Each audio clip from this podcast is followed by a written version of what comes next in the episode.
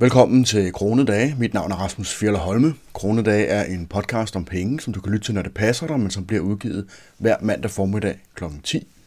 Kronedage handler som sagt om penge, det vil sige budgetlægning, investering, opsparing i hverdagen og alt, hvad der er relevant for, at vi kan opnå så høj økonomisk frihed som muligt på så kort tid som muligt. Kronedage er jo fra tid til anden sponsoreret af virksomheder, som øhm, gerne vil have deres navn frem, og hvor jeg tænker, det giver mening at præsentere dem for øh, lytterne af podcasten her. Men det er i sidste ende altid jer, som lytter med, dig som lytter med, som er med til at sørge for, at podcasten den fortsætter lang tid ud i fremtiden. Og det kan du dels gøre ved at ja, selvfølgelig lytte med og dele den med folk, som du tænker kunne have interesse og, og gavn af den. Men du kan også gøre det ved at hjælpe mig samtidig med, at du hjælper et barn, som du holder af, og ved at gå ind på pengepuren.dk-athen, og der kan du finde bogen Den rigeste dreng i Athen, som øh, hjælper både drenge og piger med at få et øh, godt og fornuftigt forhold til privatøkonomi. Og det var som sagt pengepuren.dk-athen. I denne her uges afsnit af Kronede Dage, der undersøger vi lidt omkring det her med, hvordan at man kan bruge første principstænkning i forbindelse med privatøkonomien. Og vi kommer til at diskutere sådan noget som, hvad et øh, første princip, eller first principle, som det hedder på udenlandsk, øh, hvad det er, og hvordan at det kan anvendes i forbindelse med privatøkonomisk sammenhæng, øh, men også lidt i forbindelse med andre dele af, af tilværelsen, og, øh, og selvfølgelig også lidt om, hvorfor det er vigtigt. Et øh, første princip, det er, at det vi kommer frem til, når vi, hvad skal vi sige, koger et koncept eller en idé eller nogle, nogle tanker ned til sådan de mest fundamentale bestanddele. Altså de her grundlæggende sandheder, som ikke kan udledes af andre sandheder eller antagelser. Og når vi så har gjort det, når vi har kogt tingene ned til de mest øh, vigtige til essensen, jamen så kan vi herefter gennemgå sådan hver efterfølgende bestanddel, altså alle de ting, som den, den, den grundlæggende princip er en forudsætning for, indtil vi så igen når op til den her oprindelige dag. For eksempel så kunne det være i forbindelse med privatøkonomi, jamen så er et første princip altså meget enkelt, at man ikke kan bruge flere penge, end man har adgang til. Og, øh, og det er noget, som gælder alle, uanset øh, hvilke omstændigheder man har.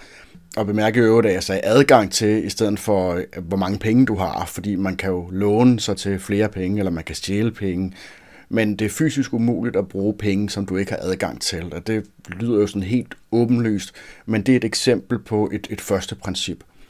At tænke ud fra første principper, det er at tage udgangspunkt i de, nogle sandheder, som for eksempel det her, og så resonere ud fra det, inden vi træffer beslutninger.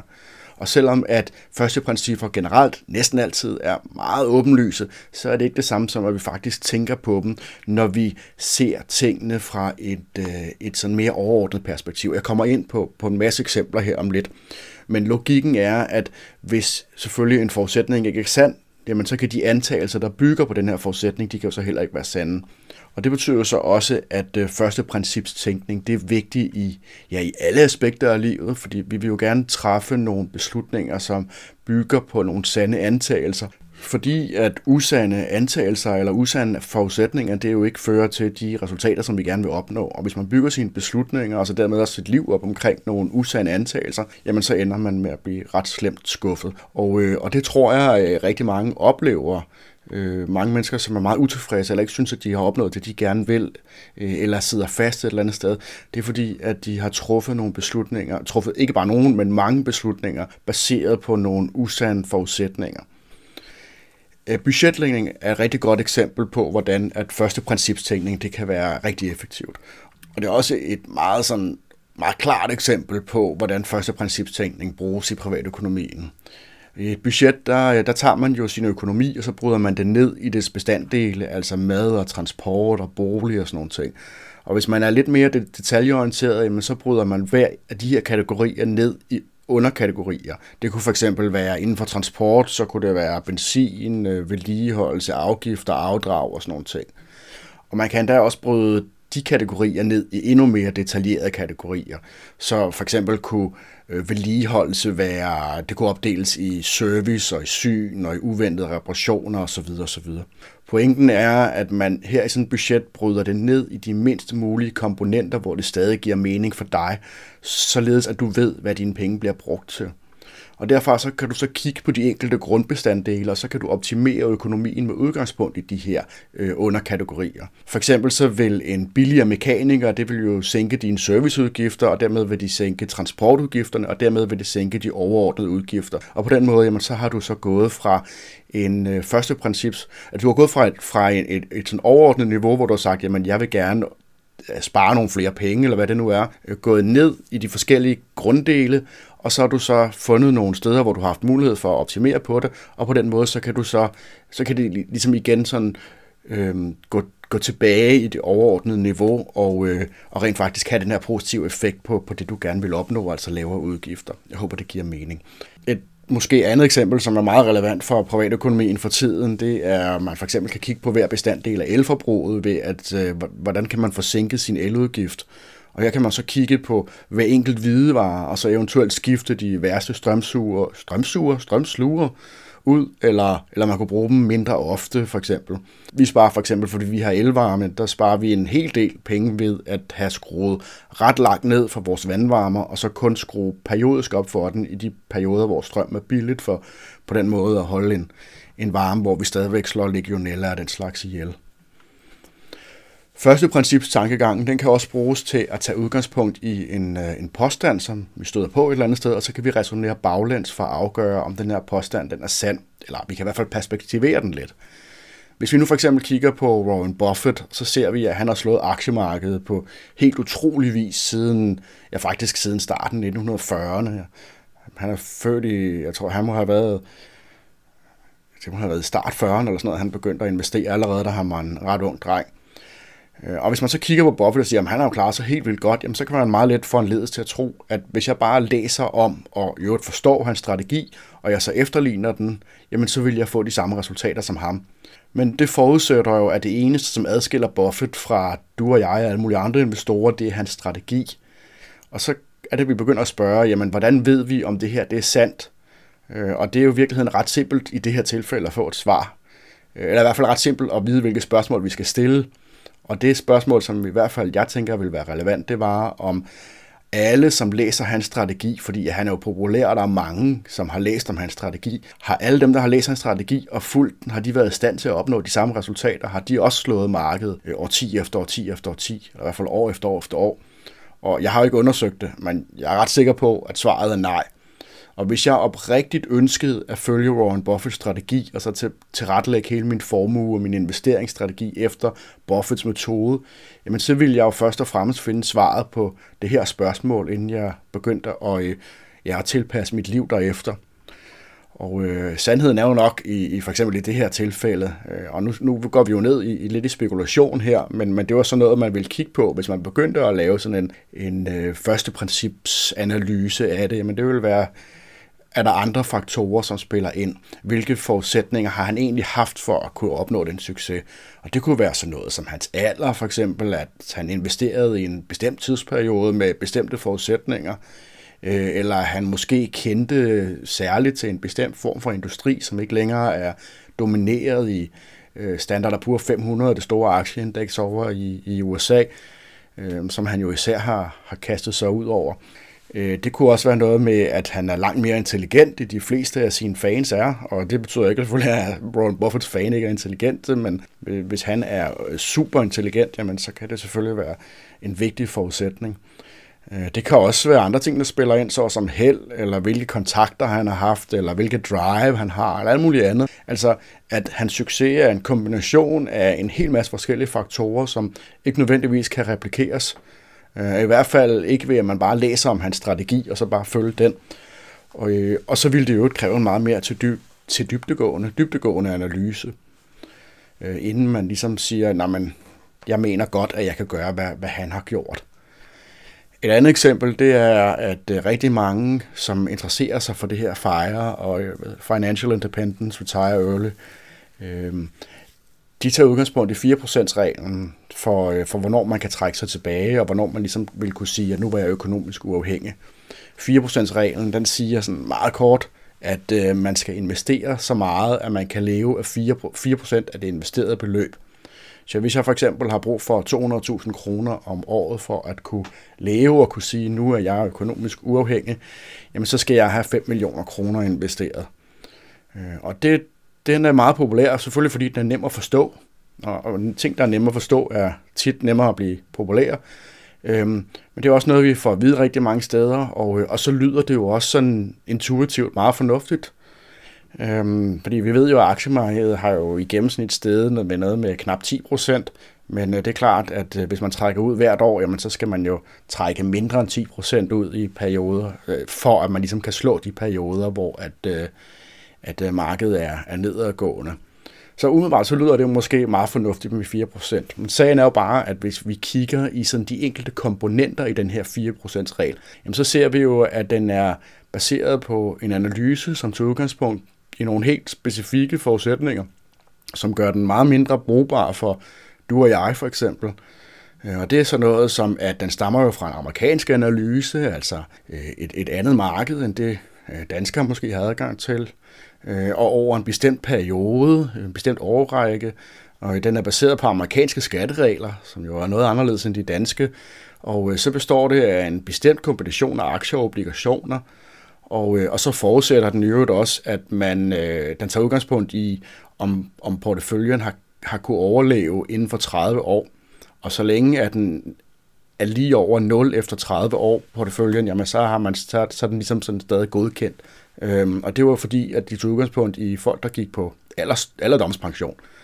Øh, og det vil sige, at hvis man vil bruge 4%-reglen til noget som helst, øh, som den står og falder, så skal man gerne være amerikaner, og man skal gerne have haft nogle af de tilsvarende forudsætninger omkring aktiemarkedets udvikling og sådan noget. Øh, og så skal man også gerne dø øh, 30 år, øh, senest 30 år efter, at man, man vælger at trække sig tilbage. Og, øh, og folk, der gerne vil gå på tidlig pension, jamen det er jo folk, der forventer at kunne gøre det som 40-50-årige for eksempel. Øhm, jeg siger ikke, at det er en dum regel eller en forkert regel eller noget, men, men der er en hel masse komponenter her, som er vigtige, og en masse forudsætninger, som er vigtige at, øh, at være opmærksom på.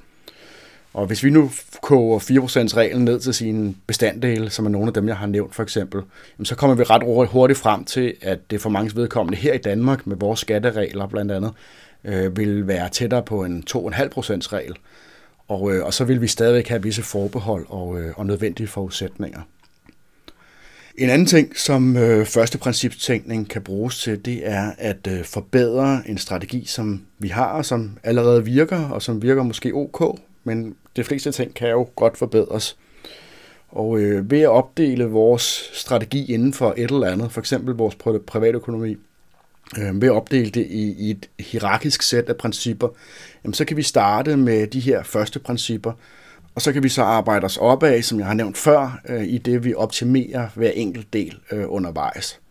Og et øh, meget simpelt eksempel for at sådan, gøre det ret tydeligt at illustrere det her, jamen det kan for eksempel være, at øh, vi kunne forestille os, at vores mål det var at gå på pension med en bestemt øh, beløb på, på kontoen Øhm, og det betyder jo så, at den sådan, første forudsætning, den øverste forudsætning, eller øverste lag, om man så må sige, det er, at vi skal have øh, det der beløb på kontoen, eller i likvide aktiver i hvert fald. For hvis vi ikke havde det, jamen, så ville vi jo selvfølgelig ikke kunne gå på pension med det beløb, det giver sig selv. Andet lag vil så være for eksempel, at for at kunne nå det her, jamen så skal vi have sparet et vist beløb op inden da. Og fordi uden at vi ligesom havde sparet pengene op, jamen så ville vi jo selvfølgelig ikke have det ønskede beløb, og dermed så ville vi ikke kunne gå på pension med det beløb på kontoen. Og for at gøre det, jamen så skal vi jo have en indtægtskilde, som giver os en bestemt indtægt, og, øh, og vi skal også have nogle udgifter, som tillader et bestemt økonomisk spillerum. For hvis vi ikke havde det, jamen så kunne vi jo ikke tjene penge, dermed kunne vi ikke spare op, og dermed ville vi ikke kunne gå på pension med det beløb på kontoen.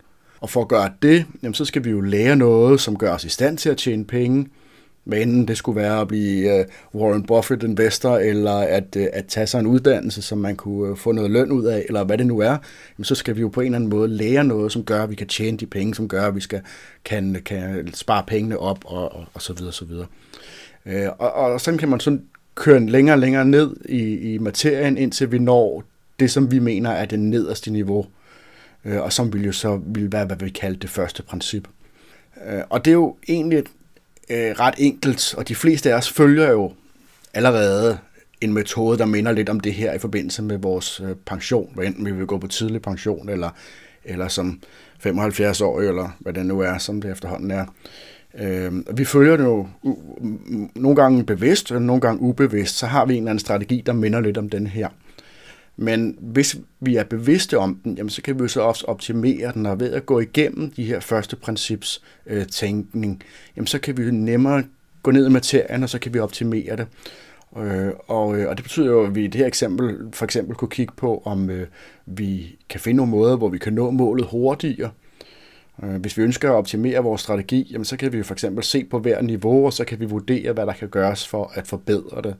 På det første niveau, så kunne det for eksempel være at investere vores penge på en måde, så de vokser hurtigere. Øh, for eksempel investere dem, så de ikke ligger på, på bankbogen og, øh, og mister penge med inflationen. På andet niveau, jamen, så kunne vi jo måske spare en større del af vores indkomst op ved at forbruge mindre, og på tredje niveau, jamen, så ville vi måske kunne finde nogle måder at tjene flere penge på. Det lyder sådan meget sådan helt åbenlyst, og det er jo også en simpel øh, øvelse, men det kan være meget effektivt til at hjælpe os med at forbedre vores strategi og så nå vores, øh, vores mål hurtigere, uanset øvrigt om det drejer sig om privatøkonomi eller noget andet. Øh, fordi det er en tankegang, som kan anvendes på alle mulige mål eller alle mulige beslutningsprocesser.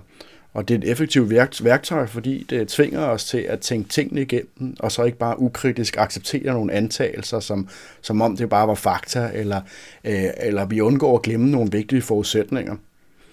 Og en øh, anden stor fordel ved at tænke efter øh, første principper, det er, at vi bygger vores øh, tanke op på et stabilt og bevidst fundament, og det kan godt være, at måske senere, at en af vores antagelser højere op i hierarkiet, at det viser sig at være forkert. Men det får så ikke hele korthuset til at, sammen, til at falde sammen, fordi vi jo baserer det på nogle grundlæggende ting, som vi ved er rigtige.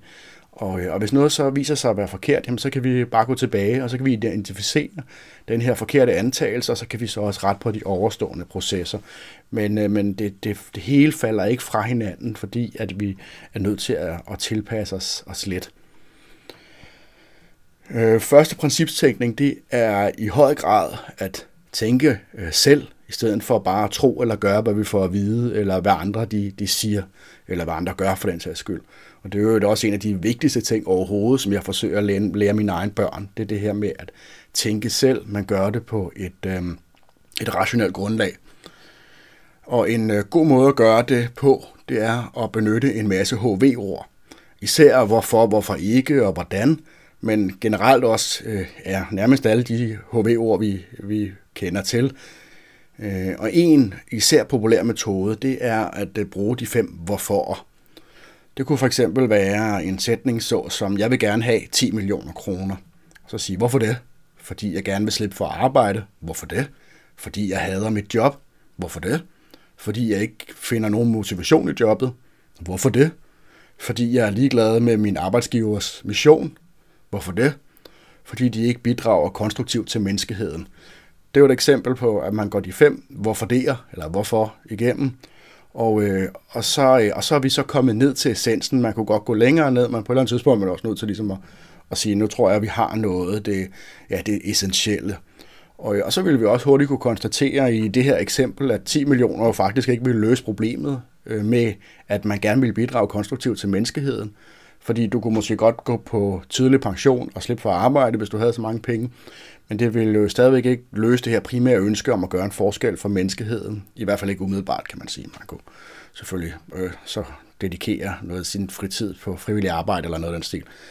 Øh, men endnu vigtigere så er det også, at øh, fordi man har været den her proces igennem ved at stille alle de her hvorfor, det gør det meget lettere at finde nogle løsninger, som er meget hurtigere at opnå, end for eksempel i det her tilfælde at spare 10 millioner op. Og det kunne for eksempel være sådan noget så enkelt som at finde et mere meningsfuldt job, øh, eller lave noget meningsfuldt i fritiden, eller måske endda bruge noget af din løn i det her job, som ikke giver mening, til at bidrage til noget meningsfuldt. Øh, på den måde så bidrager dit job jo alligevel indirekte til noget positivt for menneskeheden. Og det kan godt være, at det alle tre er dårlige eksempler eller dårlige løsninger, men vi har i hvert fald et langt større, sådan en større vifte af, af muligheder, når vi forstår, hvad er det egentlig, der er essensen af de ting, vi gerne vil opnå.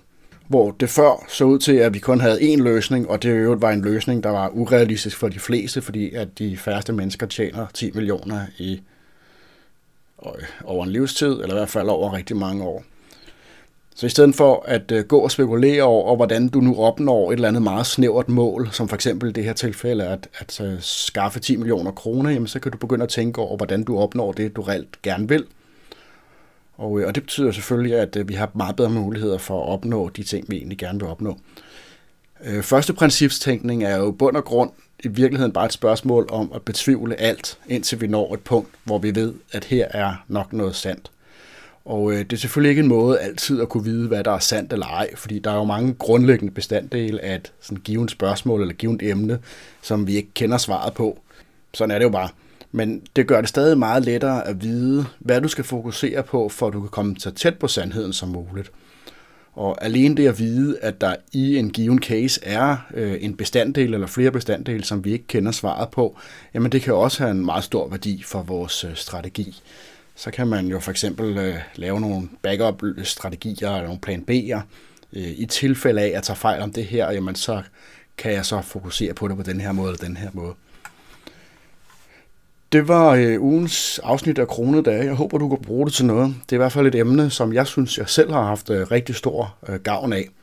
Og øh, hvis du synes, at du også har gavn af det, så øh, håber jeg, at du vil hjælpe et barn, du holder af, ved samtidig hjælpe mig ved at gå ind på pengepuren.dk-athen, og der kan du som sagt finde bogen Den øh, rigeste dreng i Athen, som både er for drenge og piger. Ellers så er der bare at sige tusind tak, fordi du lyttede med, og vi tales ved i næste uge. Pas godt på jer selv derude.